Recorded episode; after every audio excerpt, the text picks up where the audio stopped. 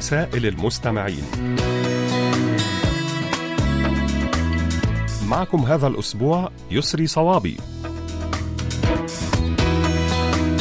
أهلا بكم أحبائي وأصدقائي في كل مكان. السلام عليكم ورحمة الله وبركاته. أهلا ومرحبا بكم في هذا اللقاء الأسبوعي المتجدد مع رسائلكم ومساهماتكم القيمة والجميلة.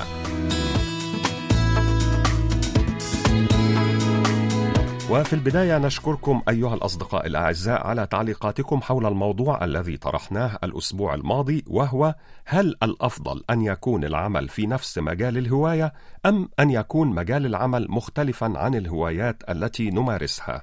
وسوف نستعرض خلال هذه الحلقة بعض الردود التي جاءت إلينا على صفحتنا على فيسبوك. اكتبوا لنا أيها الأصدقاء على صفحة القسم العربي على فيسبوك وأيضا إذا كان لديكم مقترحات بأفكار ترغبون في مناقشتها عبر البرنامج أرجو منكم إرسالها إلى بريد القسم العربي أو إلى ركن رسائل المستمعين.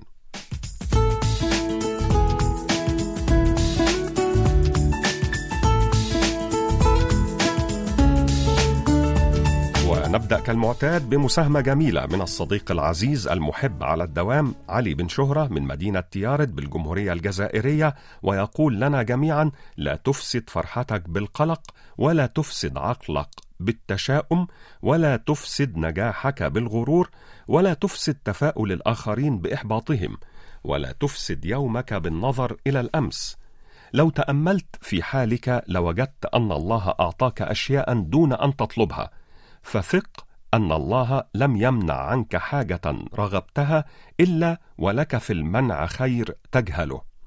وقيل يمكن القول إن الحب هو ملح الأرض وهو ملح تفسد الأرض بغيره لكنه ملح يبدأ طعمه كالسكر ثم يتحول لطبيعته الأصلية. صديقنا ومستمعنا الوفي عمر حربيط العوني وعنوانه صندوق بريد 108 المونستير 5060 الجمهورية التونسية. أرسل إلينا هذه المساهمة الجميلة جدا التي يقول فيها حول أجمل ما قيل عن عمل المعروف والإحسان. قال النبي صلى الله عليه وسلم صنائع المعروف تقي مصارع السوء ويقول أحد الكتاب سقيت زهرة في حديقتي كان قد برح بها العطش فلم تقل لي شكرا لكنها انتعشت فانتعشت معها روحي. وقال رشفوكول الاعتراف بالمعروف كثيرا ما يتولد عن الرغبة في زيادة المعروف.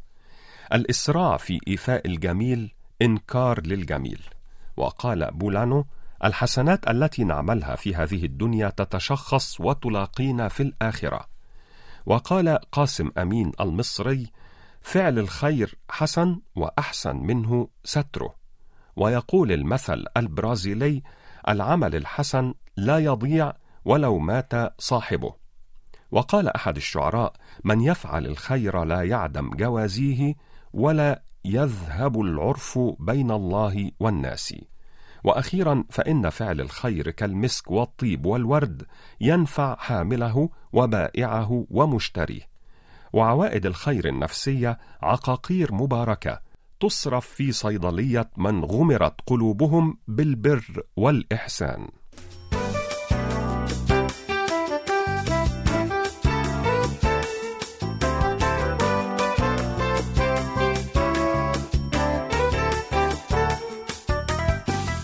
أما صديقنا ومستمعنا الدائم حمزاوي محمود حمزاوي وعنوانه جمهورية مصر العربية أسوان. صندوق بريد 279 فقد أرسل إلينا مساهمة عن الحضارة المصرية القديمة يقول فيها كانت مصر واحدة من أعظم الحضارات في التاريخ القديم حيث عاش المصريون القدماء في مجتمع متطور سبق بوقت طويل أجزاء أخرى من العالم.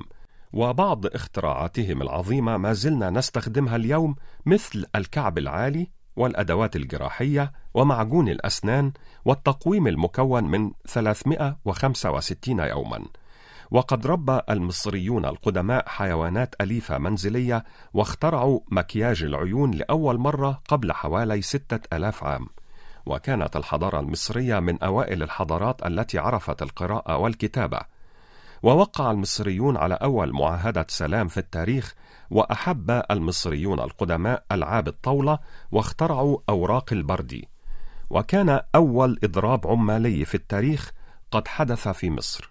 واخترع المصريون القدماء قفل الباب وتمتعت المرأة المصرية بحقوق وحريات غير مسبوقة. كما اخترعوا جل الحلاقة وشمع إزالة الشعر واخترعوا أول محراث للأرض وأيضا أقراص النعناع للتخلص من رائحة الفم أحبائي وأصدقائي مستمعتنا وصديقتنا أختنا ربيعة من مدينة تلمسان بالجمهورية الجزائرية أرسلت لنا هذه المساهمة الطريفة بعنوان ما الذي يحتويه الهواء الذي نستنشقه؟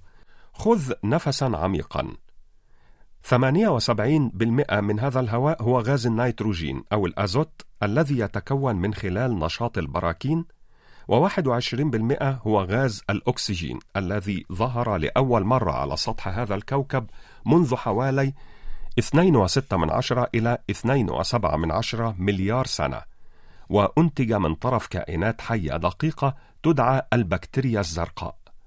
وتسعة من عشرة بالمئة هو غاز الأرجون وهو غاز خامل ويتبقى سبعة من مئة بالمئة قد تحتوي على بخار الماء وغبار الطلع وغبار الفطريات بالإضافة إلى ملوثات من غازات المصانع والسيارات وهذه الملوثات ازدادت نسبتها بشكل كبير في القرن الأخير. الآن معنا أيها الأصدقاء مساهمة صحية من أختنا العزيزة أوج شيماء من العاصمة العراقية بغداد عن فاكهة السبوتة أو الشيكولاتة الربانية وتقول من الأشجار الاستوائية لون قشرها أخضر بطعم الشوكولا تماما ومذاقها لذيذ وحلاوتها طبيعية وهي مفيدة جدا وغنية بالفيتامينات ومصدر وفير من الألياف ويوجد منها الأسود والأبيض ويمكن إضافتها إلى الحليب والعصائر والحلويات وتحتوي بذورها على زيت يساعد على تقليل التهاب الجلد والحالات المؤلمة وترطيب الشعر وتغذية البشرة والعديد من الفوائد الأخرى وقد تم نجاح زراعتها في عدد من البلدان العربية.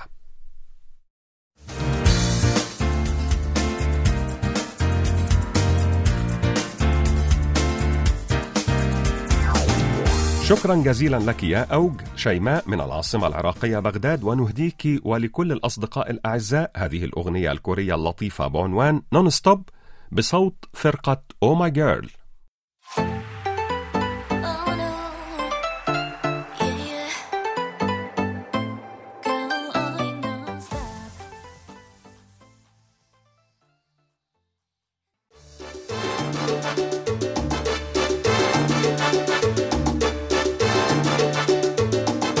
الآن إليكم أحبائي وأصدقائي بعض الردود السريعة عن رسائلكم.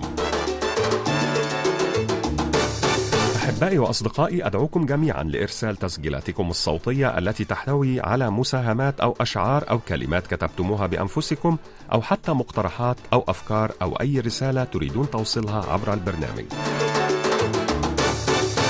شكرا جزيلا لكل الأصدقاء الذين هنؤونا بعيد ميلاد القسم العربي ومنهم الصديق العزيز إدريس بودينا المقيم في بيتسبرغ في الولايات المتحدة الأمريكية والذي أرسل إلينا هذه التهنئة الصوتية الرقيقة فهيا نستمع إليه ونشكره شكرا جزيلا.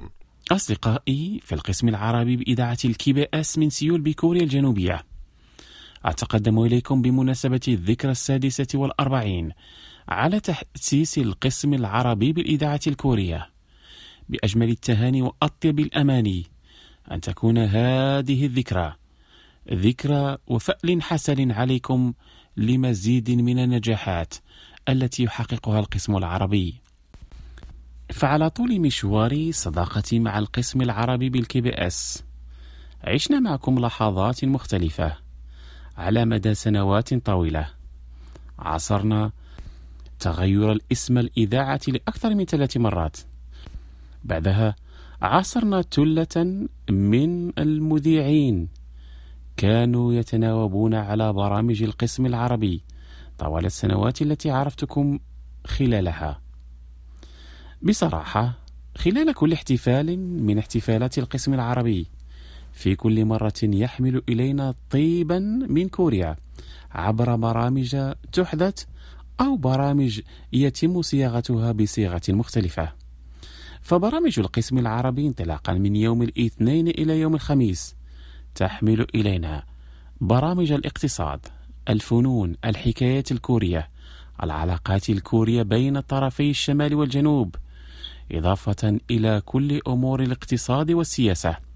أما يوم الجمعة فأعتبره حلقة وصل أو بالتحديد جسرا يربط بين كوريا الجنوبية والعالم العربي بدوله 22 أما يوم السبت فأعتبر أن عشاقه اليوم باتوا أكثر فأكثر أكثر مما كان عليه حينما انطلقت لؤلؤ بالبرنامج في أولى حلقاته.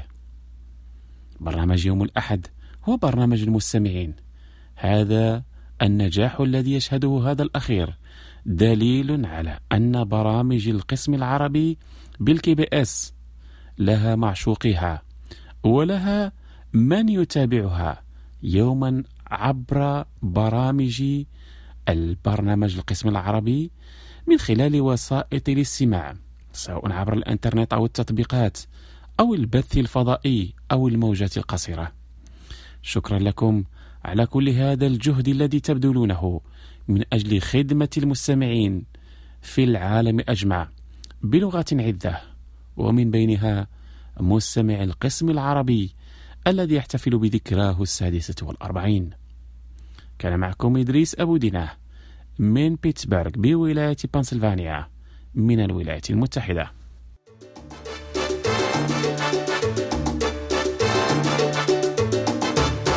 أحبائي وأصدقائي الشكر موصول للصديقة المخلصة والراصدة الرسمية أوج شيماء من العاصمة العراقية بغداد التي تقول كل عام وسننكم أجمل كل عام والقسم العربي والراصدين والجميع أينما كانوا بخير وهناء. كل عام والقسم العربي في نجاح وتقدم ونتمنى المزيد من الازدهار للقسم العربي. مستمعنا الوفي بو علي مؤمن من الكاليتوس بالجزائر يقول لا يوجد شيء في الكون بإمكانه أن يحيي علاقة ماتت بها كل مشاعر المودة. أنت فقط من يستطيع أن يغير حياته ومن يحدد قصته في هذه الحياة. نشكرك يا صديقنا ومستمعنا العزيز الفنان التشكيلي الجزائري عبد الإله بو بشير لنشر سيرتك الذاتية على ركن رسائل المستمعين على موقعنا وجاء فيها أنك فنان تشكيلي جزائري من مواليد سنة 1991 بسيدي بالعباس غرب جمهورية الجزائر وخريج على رأس دفعة 2012 بالمدرسة الجهوية للفنون الجميلة في وهران. فرع سيدي بالعباس وحاصل على شهادة الدراسات الفنية العامة والدبلوم الوطني لدراسات الفنون الجميلة تخصص رسم زيتي. نواصل أحبائي وأصدقائي مع المستمع المخلص جدا ورفيق الدرب المتواصل عبد الرزاق قاسمي عنوانه صندوق بريد 32 بني ثور ولاية ورقلة 30009 الجزائر.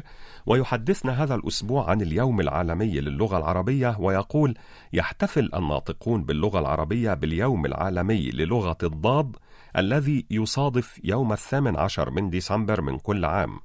وهو التاريخ الذي أقرت فيه الجمعية العامة للأمم المتحدة إدخال اللغة العربية ضمن اللغات الرسمية ولغة العمل في الأمم المتحدة. فعند إنشاء منظمة الأمم المتحدة في عام 1945 اعتمدت المنظمة الدولية خمس لغات حية وهي الإسبانية والإنجليزية والروسية والصينية والفرنسية لتكون لغات توثيق المحاضر الرسمية وأوراق العمل في الاجتماعات والمعتمدة في الترجمة الحية المباشرة في أثناء المؤتمرات تحدثا وكتابة. ويعود الفضل في إدراج اللغة العربية لتكون لغة سادسة بجانب تلك اللغات إلى اقتراح تقدمت به المملكة المغربية والمملكة العربية السعودية خلال انعقاد الدورة 190 للمجلس التنفيذي لمنظمة الأمم المتحدة للتربية والعلوم والثقافة يونسكو في عام 1973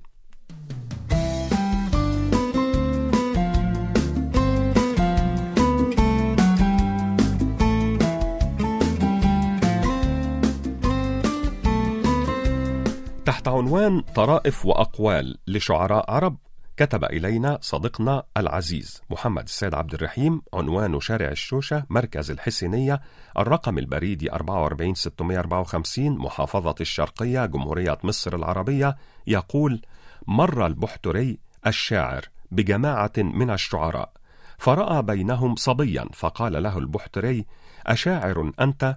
فرد الصبي نعم وإني لأشعر منك فقال البحتري مرحى فهل تستطيع أن تجيز قولي ليت ما بين من أحب وبيني؟ فرد الصبي أتريد أن تقربه أم تبعده؟ فقال البحتري أقربه. فرد الصبي ليت ما بين من أحب وبيني مثل ما بين حاجبي وعيني. فطرب البحتري وسر كثيرا وقال للصبي وإذا كنت أريد أن أبعده فماذا تقول؟ فقال الصبي ليت ما بين من أحب وبيني مثل ما بين ملتقى الخافقين. فقال البحتري مبتسما حقا إنك أشعر مني. ومما روي عن الأصمعي أنه قال كنت ماشيا في طريقي فرأيت أخوين يتخاصمان. فقال الأخ الأصغر لأخيه والله لأهجونك. فرد عليه الأكبر كيف تهجوني وأبي أبوك وأمي أمك فإن هجوتني سيرتد الهجاء على أبينا وأمنا وعليك. فقال الأصغر لئيم أتاه اللؤم من ذات نفسه ولم يأته من إرث أم ولا أبي. نواصل أحبائي وأصدقائي مع المستمع والصديق الدائم جمال عبد الله وعنوانه صندوق بريد 14 بنان 5025 الجمهورية التونسية ويحدثنا هذا الأسبوع عن التقويم الإثيوبي ويقول يختلف التقويم الإثيوبي في عدد شهوره عن أي تقويم آخر إذ يتضمن العام الإثيوبي 13 شهرا وينقسم الشهر إلى 30 يوما باستثناء الشهر الأخير رقم 13 الذي ينقسم إلى خمسة أيام فقط تسمى أيام شروق الشمس. وهذا الشهر يتغير كل خمس سنوات متتالية إذ يأتي في العام السادس لمدة ستة أيام أي بزيادة يوم واحد ويختلف العام الإثيوبي عن الميلادي بثمانية أعوام ويعتبر التقويم الإثيوبي أقرب للتقويم المصري القديم الذي يرتبط بمواسم ومسميات مختلفة حسب المعتقدات الخاصة لكل شعب.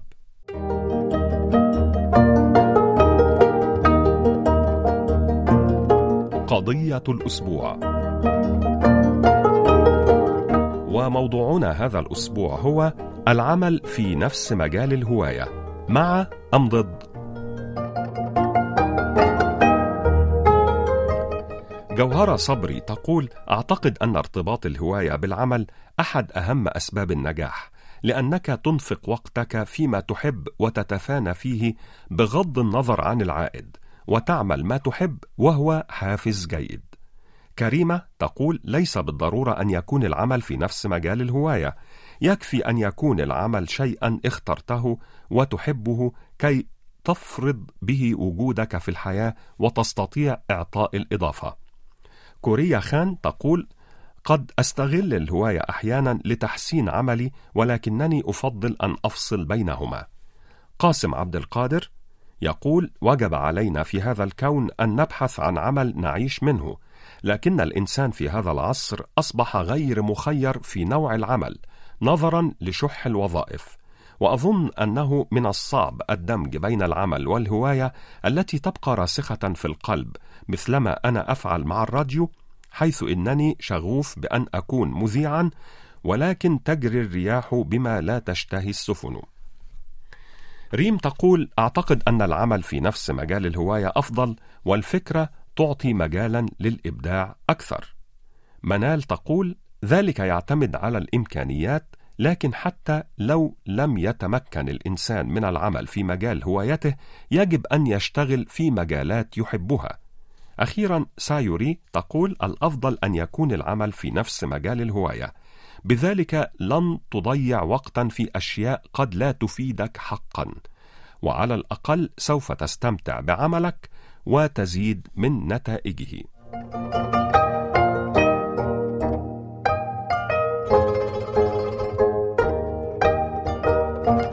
نشكركم أيها الأصدقاء الأعزاء على كل مشاركاتكم القيمة وننتظر منكم المزيد من المشاركات المفيدة والجميلة وسوف نواصل معكم بعد قليل.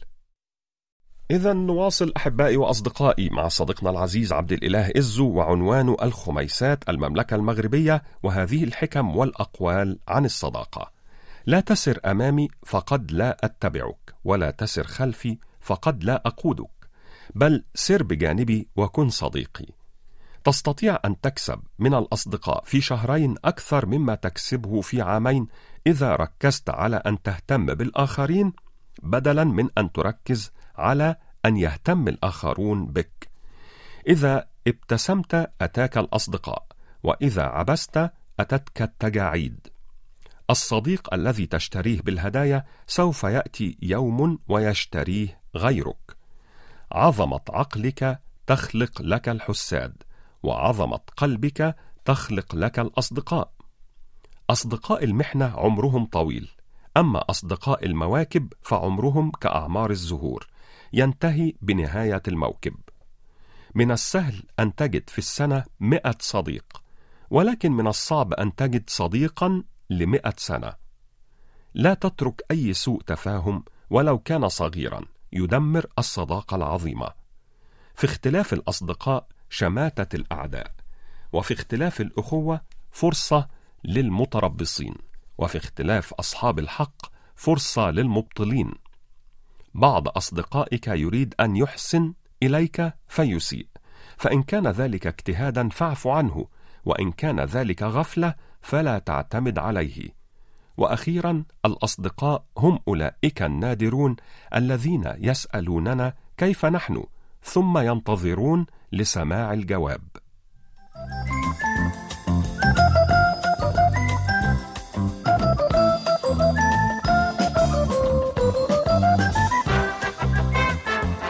أما الآن أحبائي وأصدقائي فنختتم حلقة هذا الأسبوع مع مساهمة جميلة من صديقنا العزيز الصديق الدائم بإذن الله محمد بودوخة وعنوان صندوق بريد 98 العلمة 19600 ولاية سطيف الجمهورية الجزائرية. وتحت عنوان إشراقة كتب يقول الشخص السيء يظن بالناس السوء ويبحث عن عيوبهم ويراهم من حيث ما تخرج به نفسه. أما المؤمن الصالح فإنه ينظر بعين صالحة ونفس طيبة للناس ويبحث لهم عن الأعذار ويظن بهم الخير. لا يأخذ الإنسان معه إلا الجميل الذي صنعه. لا تحزن من محنة فقد تكون منحة ولا تحزن من بلية فقد تكون عطية. ولا تشتكي من الأيام فليس لها بديل. ولا تبكي على الدنيا ما دام آخرها الرحيل. جعلنا الله وإياكم من الذين يحسنون الظن بالله ثم في الناس.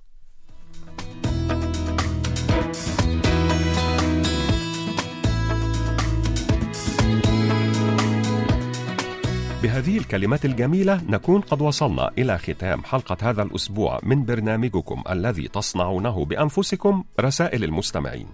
على وعد بلقاء في نفس الموعد إن شاء الله الأسبوع القادم وحتى ذلك الحين إليكم تحيات مخرجة البرنامج قمر كيم يونغ وتحياتي يسري صوابي.